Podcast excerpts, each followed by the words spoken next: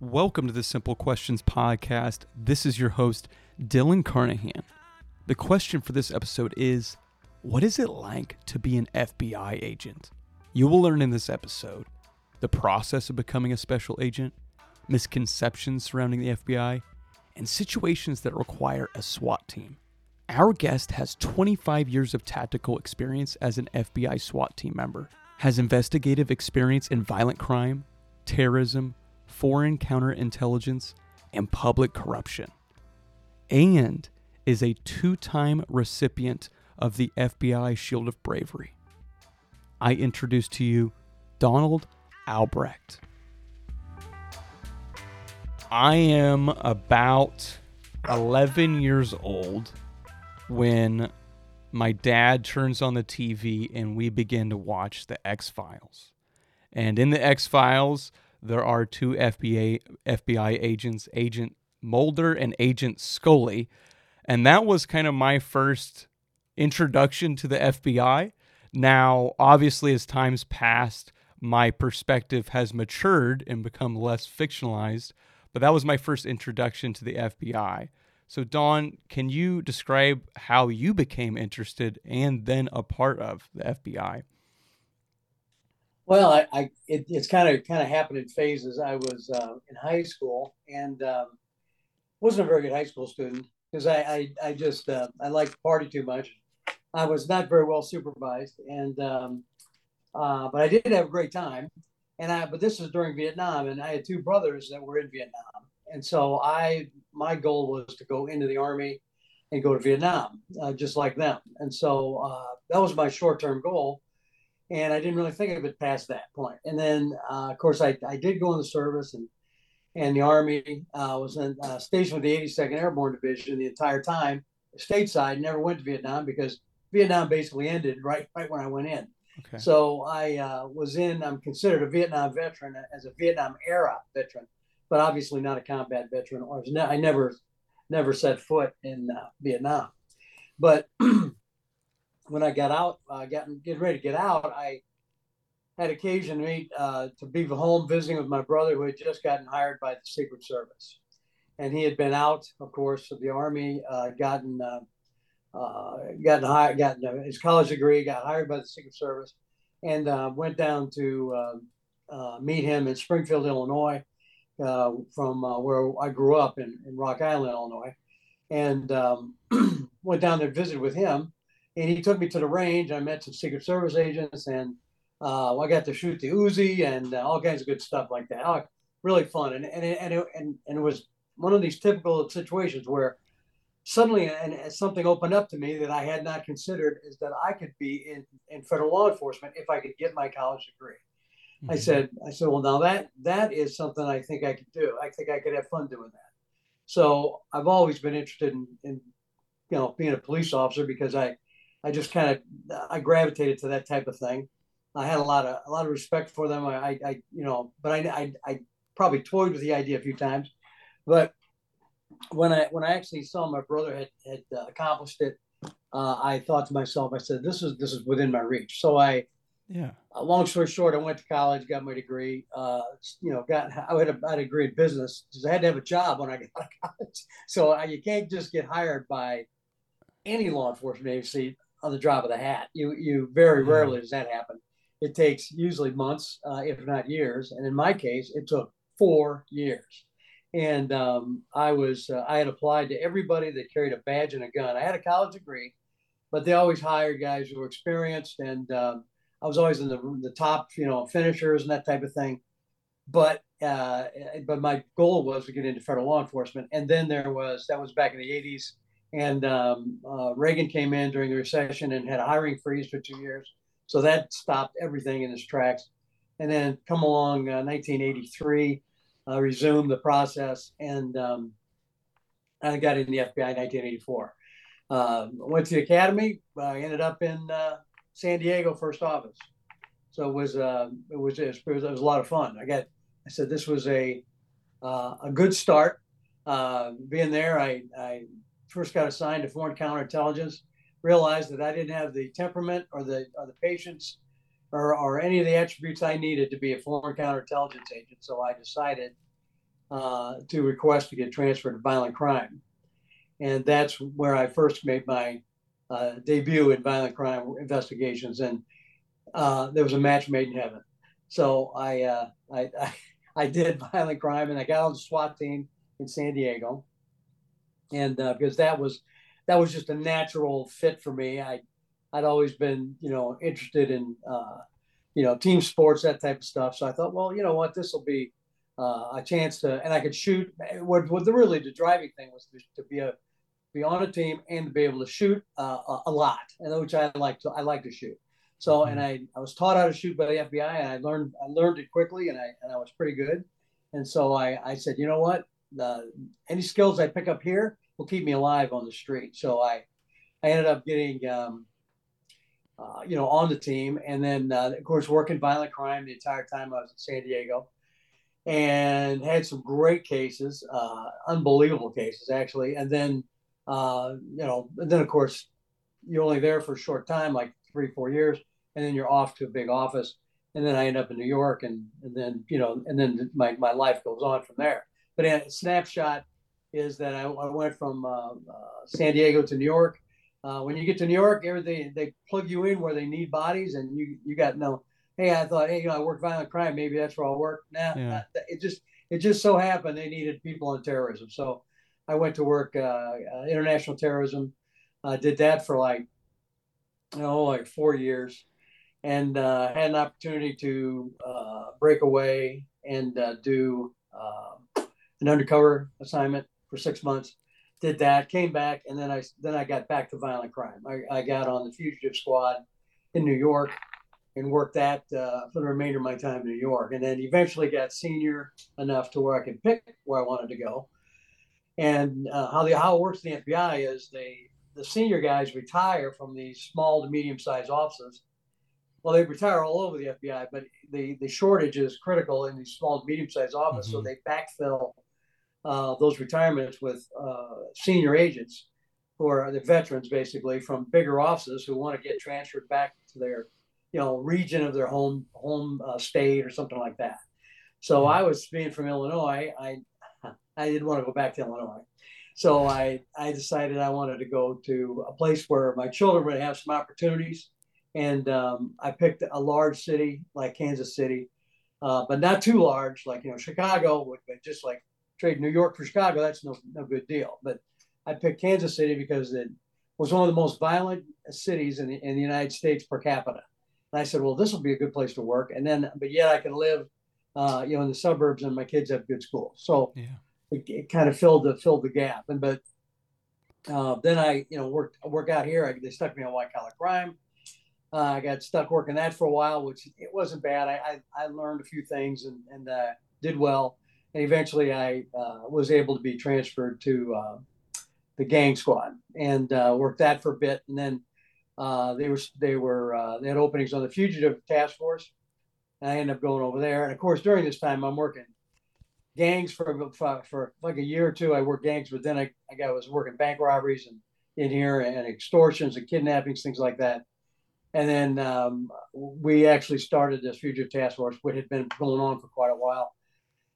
But it was kind of like a violent crime slash fugitive task force. We did everything, and so mm-hmm. I not only worked, you know, cases, but I also tracked fugitives with the uh, police officers, and it was exactly the same. It was just a smaller version of what, what I did in New York. So uh, uh, it, it, was a lot more action because we're right on state line, and so we mm-hmm. constantly chasing guys back and forth across the state line, making it a federal federal violation. And then um, and I did that up until the time I retired, and uh, the uh, and I, and I was also on SWAT in New York, and also I had some great missions in New York. Uh, probably one of the one of the bigger ones I've ever been on. And then um, uh, then I was, and then of course when I got to Kansas City, I continued my time on SWAT up until I got too old to do it. Uh, but I was uh, my last few years I was a team leader, and then be I got all I, I retired from that and just work cases and finished my career that way but uh, it, and had a lot of interesting assignments that way. Going overseas, uh, Afghanistan, things like that. So I've had um, I had a pretty broad-based career uh, yeah. in terms of in terms of violent crime in three different offices, but um, uh, SWAT also. I mean, I served on SWAT three different offices, so um, I got to see quite a bit of the FBI's programs uh, from from my vantage points.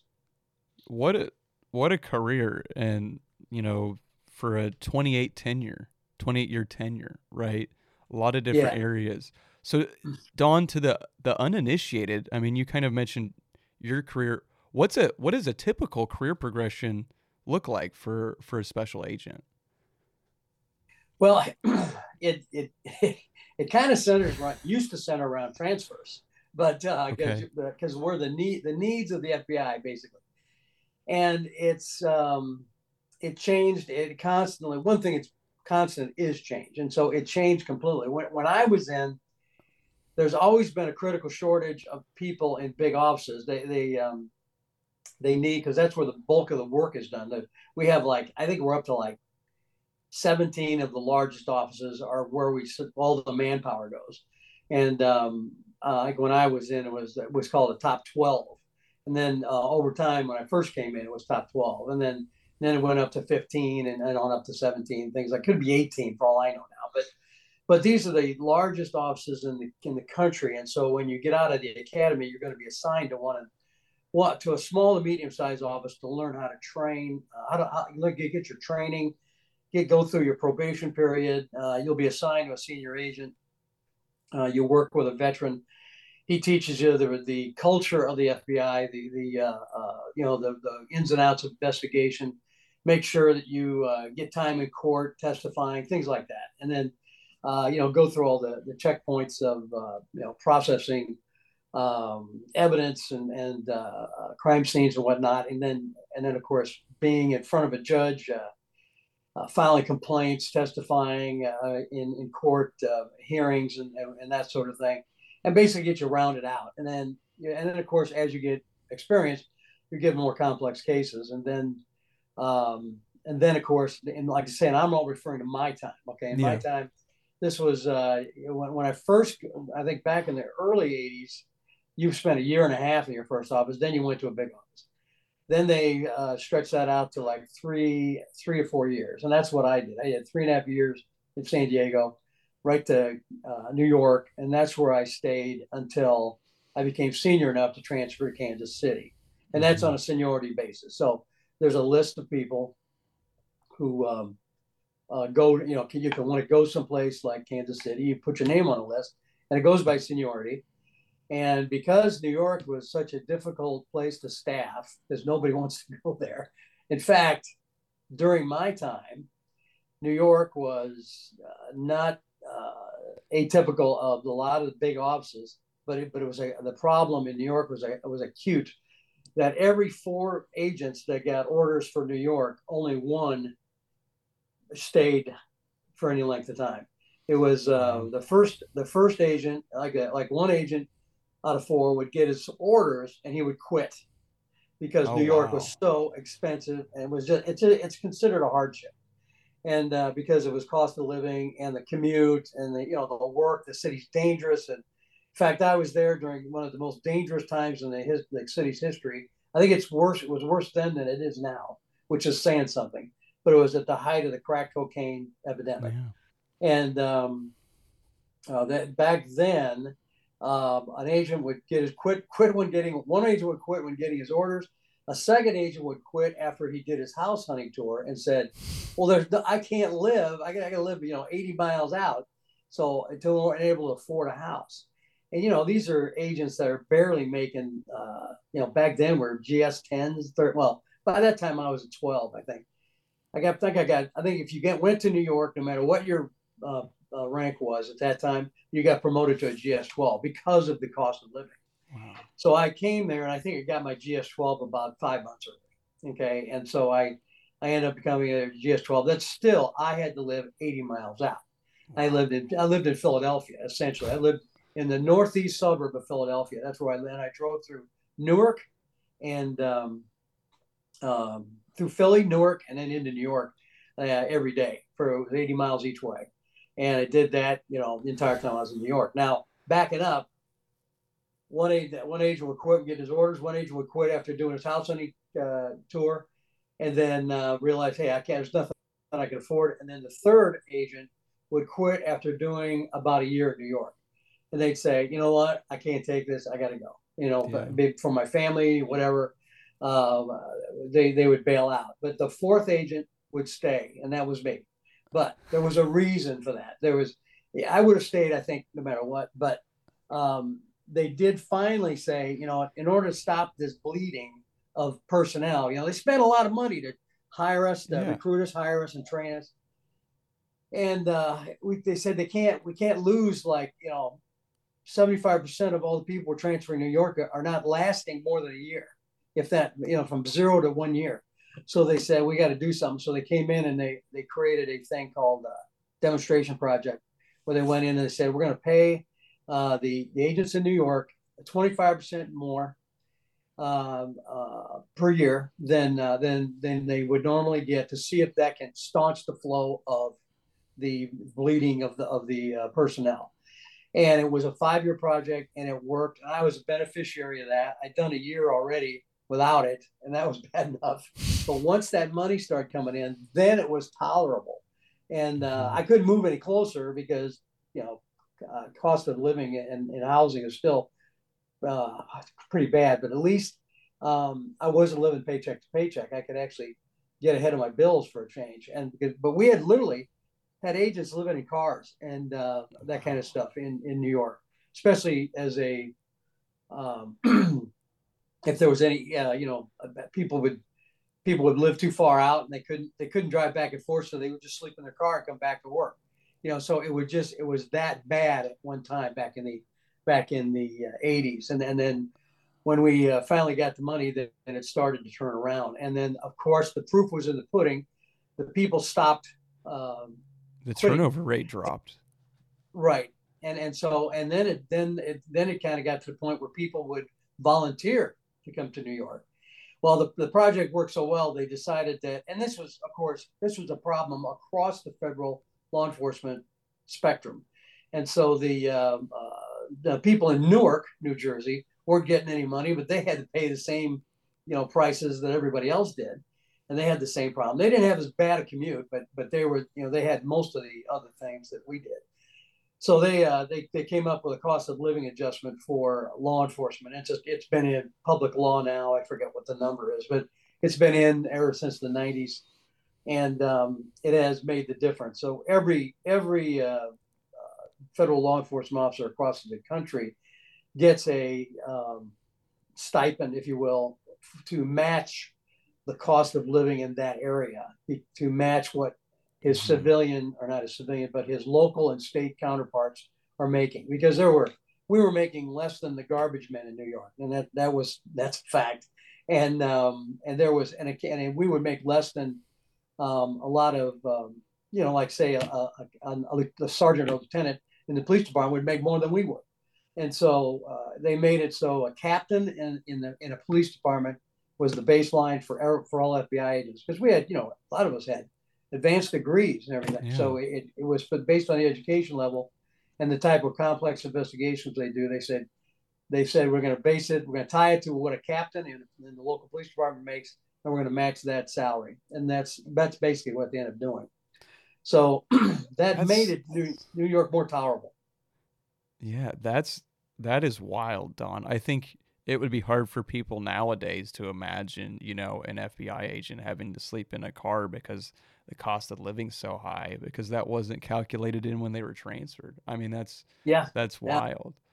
But people living like with their family members in Connecticut or, or Vermont, or uh, you know way out in Pennsylvania. That's you know I was in Pennsylvania. It was like I said, it was that, that when I right before I went to New York and I got my orders in, in '83, fall the fall of '83, and um, I uh, started. You know, back then we didn't have internet or anything, so you had to write to uh, the chambers of commerce and you know get and, and realtors and get and get information that way. And I remember reading uh, some information that, that said that the prices in Bucks County, Pennsylvania, where I was living, had gone up 28% that fall. And I said, oh, for Pete's sake, my timing is always perfect. It was, you know, buy high, sell low, you know. So I sure enough, I got there, and, and if the prices went up that much there, the reason was because everybody who couldn't afford to live in New Jersey moved to Pennsylvania, and then of course that drove prices up, and and that was the case up and down the uh, Delaware River. Everybody who worked in New York City or New Jersey and couldn't afford to live there lived across the river in Pennsylvania, and then commuted it all uh, into the into the city or into into other places in New Jersey. So it was just the way it is. It's the way it is on the East Coast. Um, I just came back yeah. from this weekend from from New York City. It's a madhouse. It's absolute madhouse. I don't know how. I got friends that still live back there. They can't take it. They yeah. uh, they're born and raised there, but um, but they're just. I was just back there for a SWAT 50th SWAT reunion. It was the FBI SWAT started in 1973, and uh, the New York team had a celebration, and we on all these all the guys who were on the New York team came back and and uh, we had this big party. It was a lot of fun, but it, but I'm talking to these guys that are retired there, and they're like, you know, I can't, I got to get out. But their their families there, their kids are there. Yeah. You know, some of my aging parents, you know, so they're kind of trapped in a way, but they're just. And they said it's just a madhouse, and of course, you know, I I walked through the streets and we went to Sparks Steakhouse, which was where uh, Paul Castellano was killed uh, and back in like I think it was '82 or something like that. But um, uh, but walking, the, we walked about a mile on the streets, and it was just absolute bedlam. Every, just as congested and crowded as I ever remember, and, and the traffic was unbelievable. You can't take a car into New York. No way. No way can you take a car into New York. You have to. And that's why we took a train in, and then we walked. But it, it's but that's you know that's just the way it was back then. Yeah. I remember uh, even back when I was there, we had assigned a bureau car and we'd get in the bureau car. We and I said, you know, brand new agent in New York. I said, you know what? I'm going to go head up. I got about six leads I got to cover up in Manhattan. So myself and another uh, new agent in New York would uh, jump in a car and off we go. And between the two of us, we each got exactly one lead covered that day. It took that long to get through the traffic. Wow. No parking. One of us would have to sit in the car or drive it around while the other one did the lead and it was it was absolute nonsense. I mean, and we had we had preferred parking with a placard, a police placard, but you couldn't, you still couldn't find a place. If there's no place to park, then there's no place to park. So yeah. it, it, was just a, it was just chaos. And like I said, I I I learned to appreciate other parts of the country that aren't so aren't so crazy. But it was uh, like like I said, there's a reason why they they uh, they consider New York to be a hardship tour. And but but on the other hand, the upside is is the cases are unbelievable. Yeah, the and exposure. So, yeah, I mean, on. you know, we worked terrorism cases, the real deal. We had um, uh, a case in New York where it was not my case, but I was it was uh, I was it was handled off of uh, the squad uh, that uh, our squads, I should say, they worked terrorism off the branch I worked on, and and then I had gone to fugitives at this point. But that's when the 1993 bombing of the World Trade Center, and uh, well, you know, without getting into all the history of that, they bombed it, and uh, that's you know that way they, they tried to take it down. They they failed the first time, and when they did, they they immediately cranked up another attack, a plan to attack uh, the Holland Tunnel, the Lincoln Tunnel, the FBI office, the UN, and a fifth place. I think there was like at least four or five places. And they were going to bomb, uh, drive truck bombs in, on all these places. So they could blow Holland Tunnel, blow the, the Lincoln Tunnel, uh, drive, uh, you know, blow one up in the UN, blow one up in the basement of the federal building uh, where the FBI, uh, which is the federal building um, in New York, is the second largest uh, federal building in the United States next to the um, Pentagon. And so they were going to just basically drive it right underneath the building and blow it up. So that was uh, luckily we got wind of that and thwarted that uh, plot. And I was on the team that actually went in and arrested the bombers as they were making the bomb. So that was that was probably the highlight of my SWAT career doing doing that one. So that was it was like something out of a Tom Clancy movie. Yeah. So Don, let's let's take a step back. That's a great example there what situations require a SWAT team and how are those operations performed? Well, we have a protocol, not unlike what the local police have. Um, you know, the um, the SWAT, yeah, the old, the old saying is when you need police, you dial 911. When the police need help, then they dial SWAT. Well, it's uh, and that's kind of that's kind of what it is. That doesn't make us better; it just makes us different. Um, you know, police officers or you know, uh, you know, the average street agent confront dangerous situations every day. But uh, you know, the, the the difference between a police officer and an FBI agent, for example, is we often aren't confronted with these rapidly evolving situations that are unknown that all of a sudden develop right there when we make a, you know, when a police officer makes a car stop or mm-hmm. goes to a domestic dis- violation or domestic disturbance, something like that. Those are the things that just happen rapidly and and can spiral out of control in an instant. Well, with the FBI, we are usually working long-term investigations, and we are uh, going to take down the subjects in a um, precise way at a given time. We're going to plan. We know, you know, we're going to have the people there. We're going to make every stack all the odds in our favor, and when when we'll go in and make our arrest. Well, when we our intelligence is such that it said, okay, we have a um, a very dangerous person or persons uh, very heavily armed and likely to resist, and you know, there's a lot of factors you know, that say, okay, this rises to the level of a SWAT operation, and which will bring in uh, assets that, that, we normally wouldn't have, personnel we normally wouldn't have. Uh, unfortunately, a very higher level of supervision that we normally wouldn't have, which means, you know, the head of the office, the special agent in charge, will be observing and, and monitoring the, this situation. So, uh, which makes it uh, not necessarily more problematic, but it does add another layer of bureaucracy on top of the uh, the the the case uh, as it as it already has. It's bad enough as it, as it is, but those kind of things tend to slow things down a little bit, which is good in some ways. But the uh, they just and then of course, if we have a situation like if a bank robbery where they take over a bank and then there's a hostage situation, where you know the police will respond because they're going to get there 1st mm-hmm. But then if it gets protracted, our SWAT team would respond because we we were responsible for bank robberies. So we have joint jurisdiction with, say, the NYPD, for example. And um, we would show up at a bank robbery, and then there would be a, uh, a negotiations, of course, to get the hostages out, that kind of thing. And if ever there was a situation where we had to make entry, then you know, it, usually we can't we can't stay on scene 24 seven. We'll have to be tied into the. Uh, in some cases, the, the NYPD say, "Hey, you got this. This is yours now. We, we got other stuff to do." Mm-hmm. Or they may say, hey, you know, we'll we'll we'll work work it with you, and we'll just inter, inter uh, interface our teams so that you'll do a shift, we'll do a shift, that type of thing. So it's just, uh, and so when the time comes to make a deliberate assault to rescue the hostages, that would probably be done by the FBI just simply because, and not necessarily because the NYPD, uh, as a as a unique example, has as much as if not more than than the FBI SWAT resources would have. They have an incredible incredible uh, uh, uh, ability to call on resources and, and, at the NYPD. But in most cases, the locals would probably defer to us because we mm-hmm. have the manpower and the equipment and resources that they don't have. Uh, and very few um, uh, departments can match us in that case, NYPD being one of them. So there'd be, you know, barricade subject, hostage situation, very high, very high level of danger, that could be beyond the capabilities of the uh, average uh, street agent. That and and so, but then there's a lot of things that fall in between.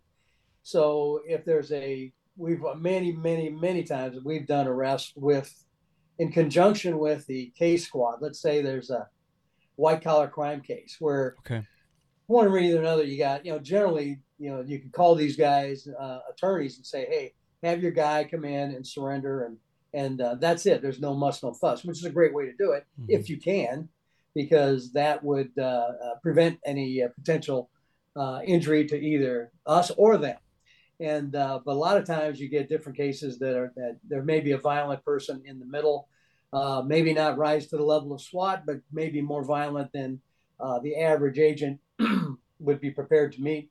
And then we'll just inter- interject SWAT trained agents into the mix. And we'll so we'll we won't deploy the entire SWAT team, but we'll deploy SWAT trained agents to assist in the arrest. So you know we'll be uh, maybe two two or three of us would go on the team, and we'll intersperse ourselves in the arrest team so we can help uh, control and guide uh, the arrest team and making the making the apprehension. But but that's uh, so there's different uh, situations it calls for. Um, it, it, unfortunately that you get a um, situation where the bosses, the the management, they become risk averse, and they go, you know, I want I don't want anybody to get hurt on my watch. And um, if if uh, we've got an if they if I even hear the guy has a gun or has potential potential for having a firearm, then I'm using SWAT. Well, that's not what we're intended for. Okay, the average agent is fully capable in making arrests of armed subjects. It's just that it, if if the situation involves um, some kind of complex operation, then then yes, SWAT needs to be used. But it but if it's just your average, you know, uh, knock on a door and make an entry and, and arrest somebody, or you know, do a car stop um, uh, in in uh, in a prescribed manner, in, at, a, at, a, at a place where we're at the in the advantage. Uh, that should that should e- should be easily handled by the average agent. It's that I'm told that there's a tendency in the last few years is to use SWAT for everything, and um, and you hear a lot of stuff on TV like a SWAT team hit the house or you know, mm-hmm. FBI SWAT team hits the house. Well, they're not necessarily. The, the body armor for the agents is the exact same body armor the SWAT agents wear. And so, yeah, you, you wear you, you you look like a SWAT guy, but you're not. You yeah. you um, if you've got helmets and and and, uh, and you know uniforms, then you're probably going to be the SWAT team. Okay, but if you're just wearing vests and you got long guns, that doesn't make you a SWAT team. That just makes you a typical agent. We'll have uh, you know those types of uh, that type of equipment. So there is a there is a protocol, and it does get abused from time to time. And um, I can only think back in, in, the, in the news of some of the uh, arrests that have been made that have made the news, and I think, you know what, that was probably not not necessary for a SWAT team to go. If a SWAT team was in fact used. Now, see, a lot of times, like I said, they just say that you know, it's just the appearance to a yeah, to the yeah. novice would go, oh, I I'm not familiar with firearms or the federal government right. or whatever the case. Oh, that looks like SWAT, right? But that's right, just a right. Leo that has the accoutrements of just an average law enforcement officer. Yeah, it's kind of the point. If you're not, if, if, if you're in a suit and you knock on the door, well, then you're just making a, a, typical arrest. But if you're in any kind of body armor or gear, you're you're SWAT. They they, they think you're SWAT, so it's not not necessarily true. But so, Don, I want to I want to drill down on something. So um, and maybe this would have been good to bring up earlier, but I know that you've you've been overseas. Like you bring up uh, complex operations and the need for SWAT.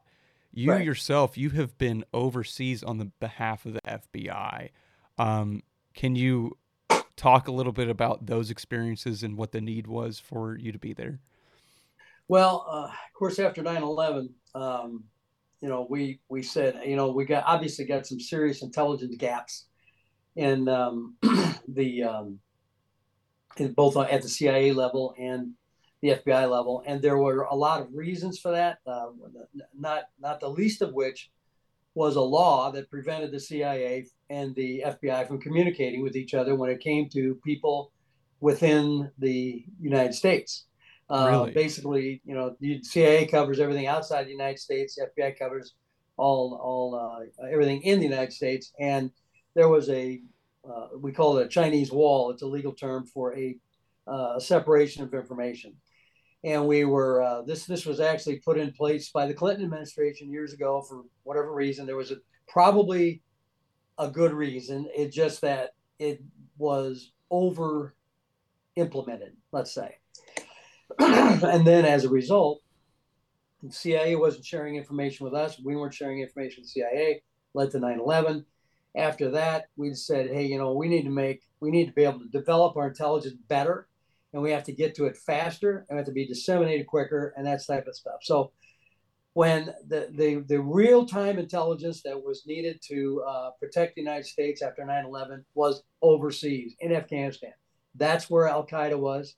So that's where we went. We went with the military. Now, we're not, you know, most of us, I would say, well, I would say a good majority of these, and, and they only sent, by the way, SWAT trained agents. Okay. Okay. And, but, but the majority of, um, well, I shouldn't say that. In, in, in a combat role, we went as advisors. We weren't, we weren't, uh, we were considered quote unquote non-combatants, which was stupid because you know we went out with these guys. You were there with them. You're so you're yeah, guilty we're, by we're association. right. right. Yeah, we're embedded with them. We're we're embedded with them, and so when they go out on a mission, we go with them. So we're we're considered. Uh, the FBI called us non-combatants, but we, you know, that was that was not actually true. Many many of us got into firefights, and many of us, you know, nobody got nobody got wounded or killed, but but we had um, uh, we had people then really involved in the thick of it. So, but the point of us being there was to to um, obtain intelligence on the ground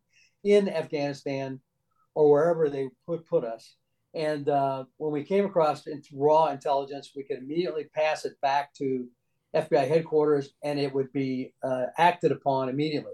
For example, uh, we did a, a, mission in, in Afghanistan where we captured a guy and we took him back to the the, um, uh, the camp. Uh, that we were a, a forward operating base uh, up on the Pakistan border with, and I was embedded with uh, a special forces team with the third group in uh, uh basically the Green Berets, if you will. Um, but it was myself and another agent, and we generally sometimes we both go. Generally, if it was a combat mission, only one of us would go, and we'd be unless it was really, you know, complex. But but uh, we would take turns going. And on this on this particular one, they they uh, brought back uh, the guy with uh, uh, and in and in his pocket we found a piece of paper, and then and, and I, oh, I take that back. It was not a, we call it pocket litter, whatever's in your pocket, pieces of paper, whatnot. But it was actually a notebook. It was a notebook, like a little spiral notebook, you know, you know, two inches by three inches, something like that.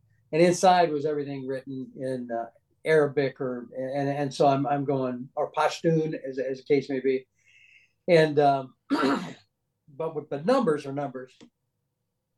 And I saw a number in there that says 202 area code, and then, you know, like 324 3000, which is, which is just for an example. But that's like the the number of the FBI building. Okay, so, but I saw this 202 area code and this number. and I said, well, this is Washington D.C.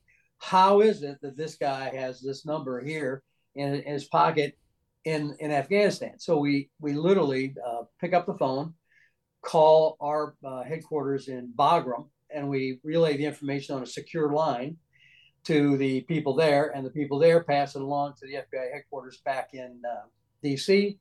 And by within 24 hours, somebody's running that number down to find out who it belongs to, and they start finding out everything they can about the person who has that phone number.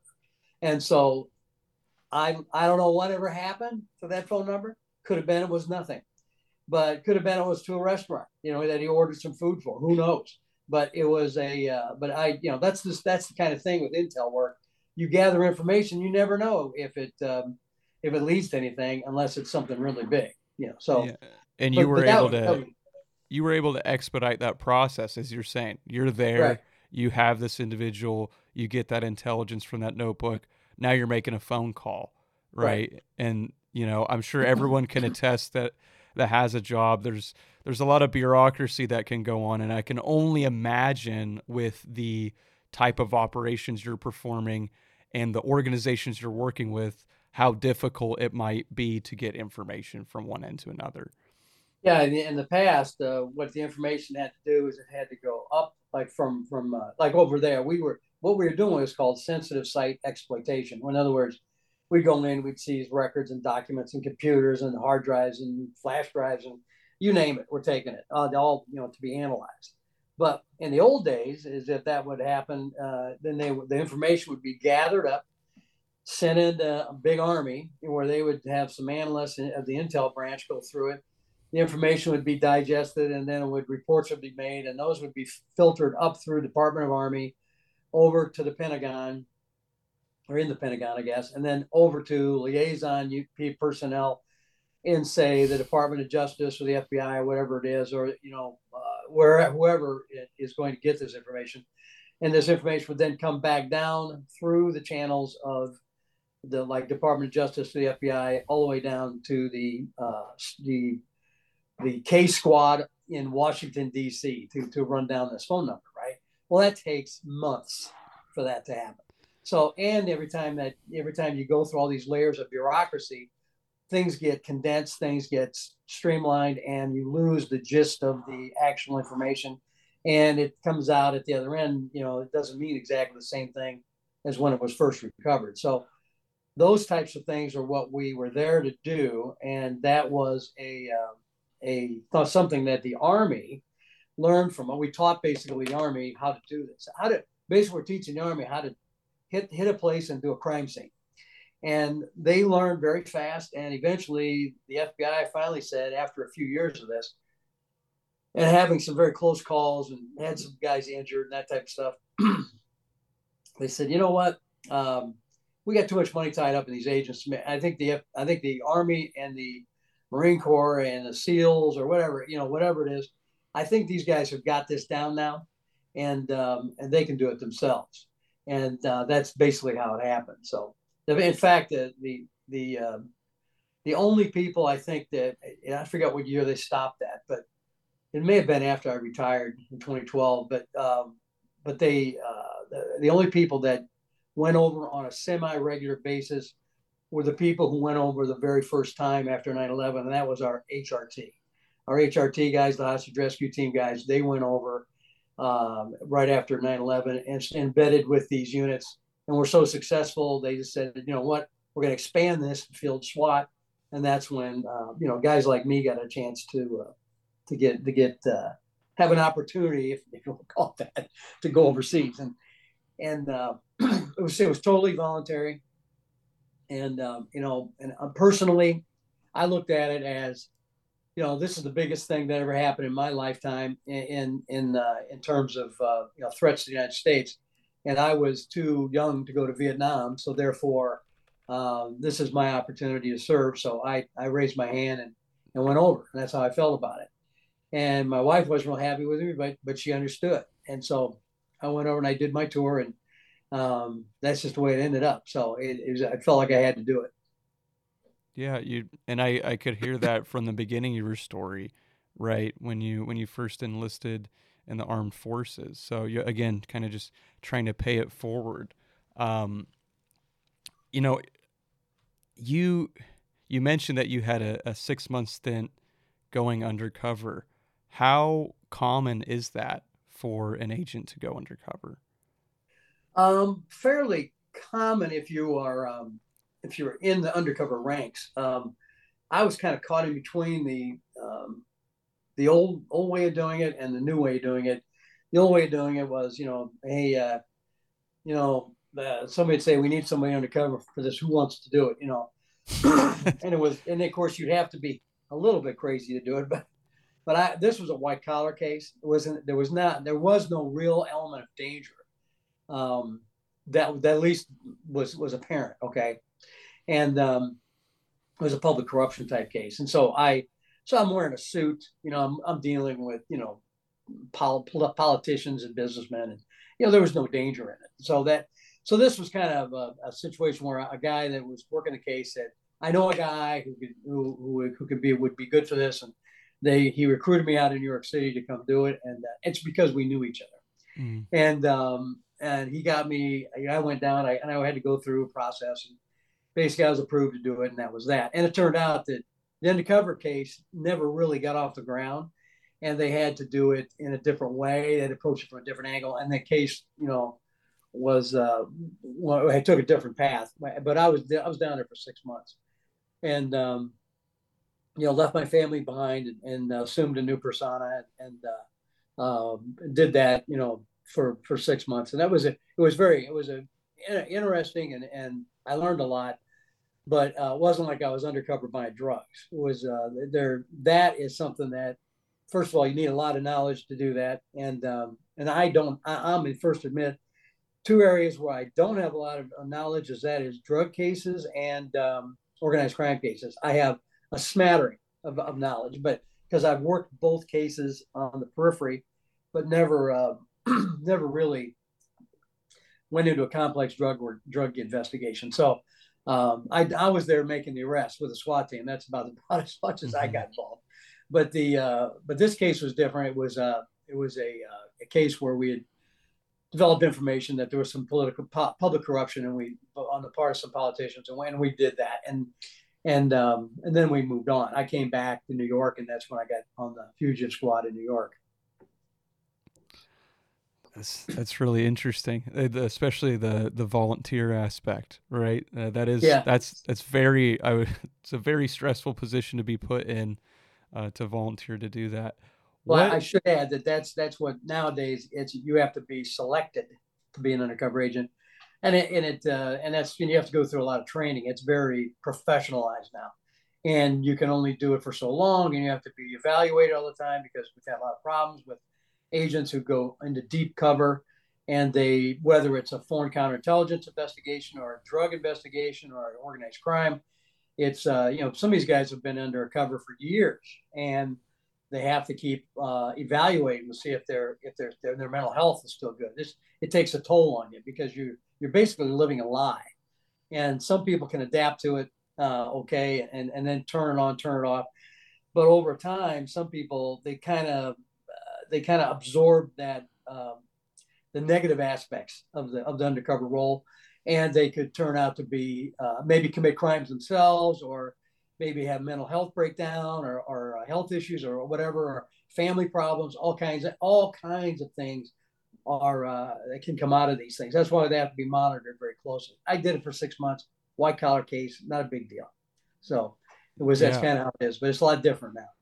Yeah, and I'm sure I'm sure the agents are thankful for all those kind of uh, measures being taken now. Yeah.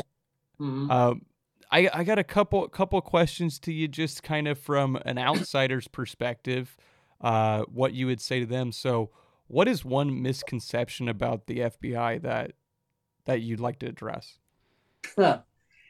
Well, you know, I don't. I I uh, I would like to say and given the, um, the, the the recent news reports, is that we aren't all corrupt. Okay, um, everyone I know, everyone they know, the rank and file agents are, uh, you know, very hard, hardcore, hard charging, uh, follow the Constitution, law abiding, do it by the do it by the rules we have we're an agency that has a lot of policies and rules and regulations.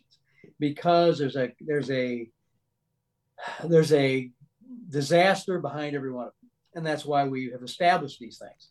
So uh, when I look at what's going on in the news, and I'm, I, i will just point fingers like this: uh, uh, Andrew McCabe, Peter Strzok and people like that. Okay, the things they did are are totally illegal.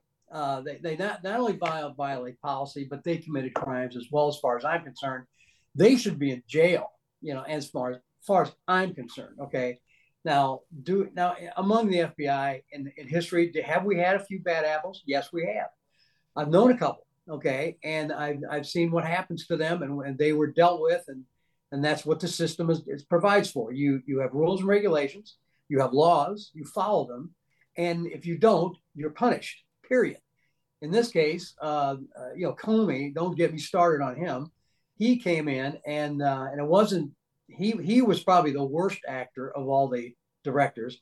But it started back with Louis Freeh. Not that he was corrupt, but the policies he put in place when he was director, and then uh, Robert Mueller came along and amplified those policies, and then put in additional bad policies and procedures and and and the way things w- were being operated. And then Comey came along, and that was the disaster waiting to happen right there. And so Wray, uh, the new director, Christopher Wray, I'm not 100% sure what his deal is. I'm not impressed. He doesn't strike me as as being the guy that seems to be the one that's going to turn the FBI around. Um, I know that a lot of reforms have been put in place uh, a lot of these people, well, all of these people, I should say, that have been found to have committed uh, uh, infractions of, of uh, the policies and procedures, and then any of them that committed a crime have been fired. Um, but the problem is that uh, I think only one or two were actually prosecuted. And uh, my fear is that there's others we don't know about. And it's the quote unquote deep state. It's the bureaucrat that feels like he's above the law. That he and and sometimes these guys have uh, they're in every agency. Um, in the FBI, I'd like to think we do a pretty good screening of these guys um, back when we conduct our background investigations and hire them. But you can't let politics, you know, intervene in it. We're supposed to be apolitical. That's what, you know, Hoover, you, you, for all the faults that he had, one thing he was good at was getting the dirt on the politicians. And he would get the dirt on Democrats and get the dirt on Republicans and that way he could he could never neither none of them ever had a leg up on the FBI, so we could operate independently. And this has changed over the years, and I've seen it while I was on. DOJ has more and more control over us, and they're our parent agency. Okay, I understand that, but they're a political organization. They're appointed by a political uh, mm-hmm. appointee that comes and goes with the with the president. Okay. So his loyalty should be to the Department of Justice and the rule of law. But I guarantee you, as we see now, it's not. It's to the, the occupant of the White House. And, and I speak of Merrick Garland specifically. Um, uh, the other, and that's been, there's been cases like that in the past. Um, and then I think that uh, that's the problem that, that we need to get away from DOJ. We got to stop letting these uh, former uh, AUSAs and U.S. attorneys and and, and uh, people like that run our agency. We need to bring in if we, if hire somebody from within or bring in somebody from the outside who's uh, totally uh, above reproach, like a a military general or something like that. You know, just somebody that comes in who can run a large organization, doesn't need to know the nuts and bolts of how everything works. That's for us to handle. But we need a ethical and moral guidance at the very top that is independent from Department of Justice. They are corrupt, and I don't trust them as far as I can throw them. Now, there's a lot of good people in the Department of Justice. I've worked with them. The U.S. Attorney's offices at, in in all the offices I've been in have been outstanding. Uh, but the U.S. Attorney is political. He's appointed, and um, they direct the investigations. They prioritize investigations. And you know, most of the time I work violent crime. Well, that's always a priority. Okay, mm-hmm. it it may not be a national priority, but it's always a priority within the community because it affects everybody a lot, mm-hmm. and everybody wants to see violent crime under control. Well, it's it's but when you start getting into the political prosecutions of corruption and things like that, now you're seeing a uh, more uh, circumspect look at who you know how is this going to affect us how, how you know who, yeah. how's this going to affect the people I support? You know, uh, how's this going to affect our agency? Uh, things like that. There's a there's a case to be made that a lot of people did not want to investigate Hillary Clinton because they thought she'd be the next president, and we would be in big trouble. Well, you can't think like that, okay? And yeah. there's and that that is something that um, various people in government uh, need to be uh, independent from, and and it's something that I, the only way you can do that is is uh, is have people that are are are independent, independent minded. And mm-hmm. I, I I have one of another misconception I need to to uh, I'm just I'm kind of going off tangent here, but um, I just came to mind. I need to say it. Is one of the things a very big misconception is that, like I said, the FBI that well they, they must be totally corrupt. Well, no, if you stop and think about all the information that you've heard come to light in the past, I don't know, eight years or wherever this has been going on, that information, and where do you think it came from? That came from FBI agents who see that what's going on inside the agency, and they they tell somebody. They have uh, uh, people in the media. They're not. We're not supposed to talk to the media, but when people are committing what we believe is corruption, then um, then I would then I would I would go against that policy and talk to a person I could trust in the media, or go to Congress and report this. We were duty bound to report corruption to our oversight committees in Congress. So this information has been filtering out into um, Congress, the media, that type of stuff. When you hear this stuff on TV, it's coming from somebody on the inside. That's the only way they could know. So, and that information tells like Congress where to look when, mm-hmm. when they do these oversight investigations.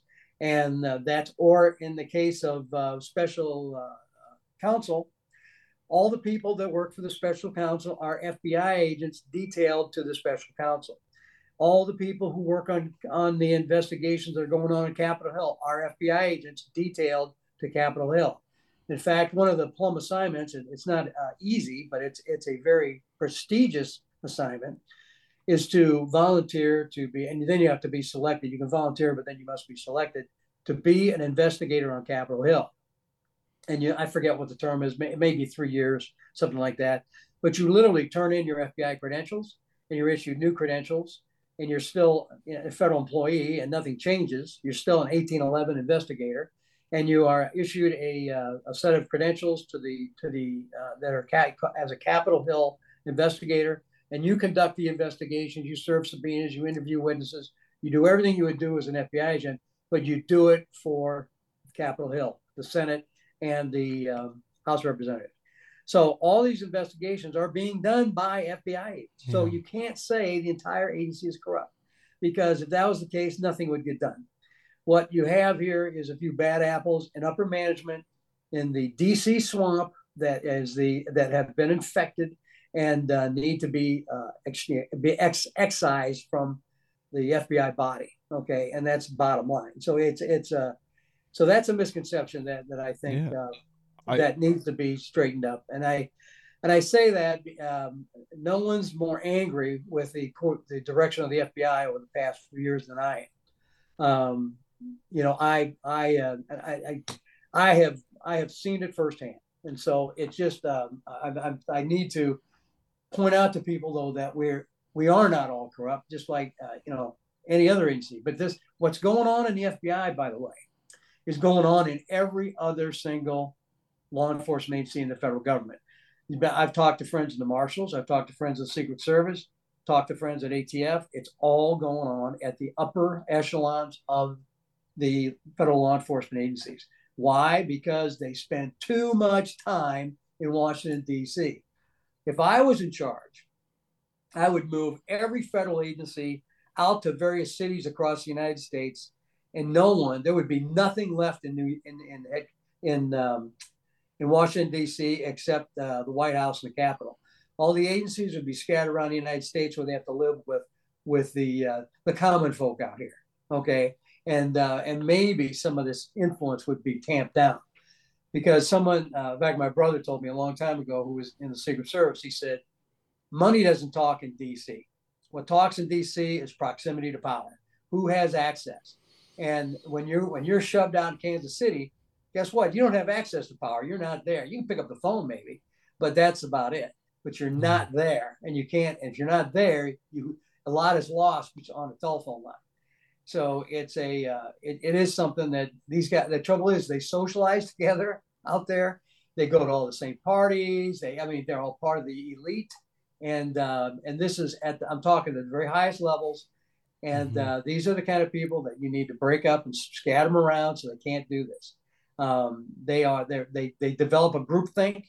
Uh, they believe a lot of them, you know, maybe some might be actually corrupt, where they they're doing it to feather their bed, uh, you know, get their uh, uh, get money or get our our, our usually it's not you know I'm not taking like they're taking bribes. What they're doing is to to land a nice retirement job because mm-hmm. you know a, federal employees make a, a, decent living but not a great living, and um, you look at uh, you know as far as I'm concerned, the guys that work like a senior executive service they make a darn good living. Okay, but when they can step out into the um, private sector, they can double their salary. Okay, and so those are what a lot of them are looking at. If I if I play get, play ball here, I can maybe land myself a cushy job. Well, that's corruption. Okay, yeah. and so that stuff has to be dealt with. Um, it, it is, a, and, it, and it's as bad as it is in the FBI. It's the same in the military. You know, all these generals, they they all land themselves uh, nice cushy jobs at defense contractors and think tanks and all that stuff and and they, they're talking heads for the, the media and all yeah you, you name it although that doesn't pay that much sometimes it doesn't pay at all. But that, but uh, it's, that's it's a, different. That's a really interesting perspective, and I appreciate your insider uh, kind of thoughts there. And I, yeah, I would further highlight, yeah, like that. I like the pointing out this information is being curated by, you know, the FBI. The, some of the things that have been divulged publicly. Um, yeah, and, that's just my knowledge of, of how the FBI operates, and, and over you know this this this or that. Those are facts. You know, insider information. I I I, don't know if I get I, I rise to that level because I am I know I don't know that much about what goes on the inside the FBI. The FBI is very compartmentalized. It always has been. I I didn't know what was going on on the squad next to me uh, mm-hmm. when I mm-hmm. was in the office. Um, I didn't need to know. Um, that rarely would I would this come to unless you have to be sitting around talking, having a beer with a guy, and he and uh, hey, say what's going on? He goes, yeah, did you hear about this case I'm working? And blah blah blah. He doesn't give you details. He kind of gives you a general idea, but that's that'd be the the most I would ever go find out about something like that. And if mm-hmm. it's if it's a classified case, I'm not going to hear anything about yeah. it. And now that I'm retired, I'm even more in the dark. And no, none of us, all of us, we get together and have a beer and sit around talking none of us know anything. Everybody goes, "Well, what do you hear? What do you hear?" Like none of us hear anything. All we do is, well, now we know what we read in the newspaper, the yeah. newspapers, but what we read online. You know, mm-hmm. uh, that, that's all that we know as much as the average citizen. Although we pay attention to things that affect the FBI a lot more closely. So, so that's yeah. So the average citizen, Don. Mm-hmm. Based on all of your experiences working at the FBI and in in, yeah. in the armed forces, what is the best advice you can give to the average citizen? Well, first off, obey the law, and then, but whenever the uh, law enforcement comes knocking at your door, and you didn't call them, you should say um, you should say nothing. You should say, "Well, I'd be happy to cooperate with whatever you want to talk to me about, but I want to speak to an attorney first. Period. Okay. And if they want to come in, say no, unless you have a warrant. If they have a warrant, that means they have legal justification to come in. But you don't have to talk to law enforcement. And I would have never said this uh, 20 years ago. I would, mm-hmm. I would be, it wouldn't occur to me to say it. I would say, well, sure, you should talk to the police when they come, but not anymore. I, I don't, I, and this goes for all law enforcement, local, state, federal. When they come knocking at your door and they want to talk to you, you ask them what it's about. And if they and if they won't tell you, then I'd say, uh, never mind. I, I don't think I need to talk to you. I'll be talking to my attorney. I mean, it shouldn't take more than a couple sentences for them to explain what this is all about.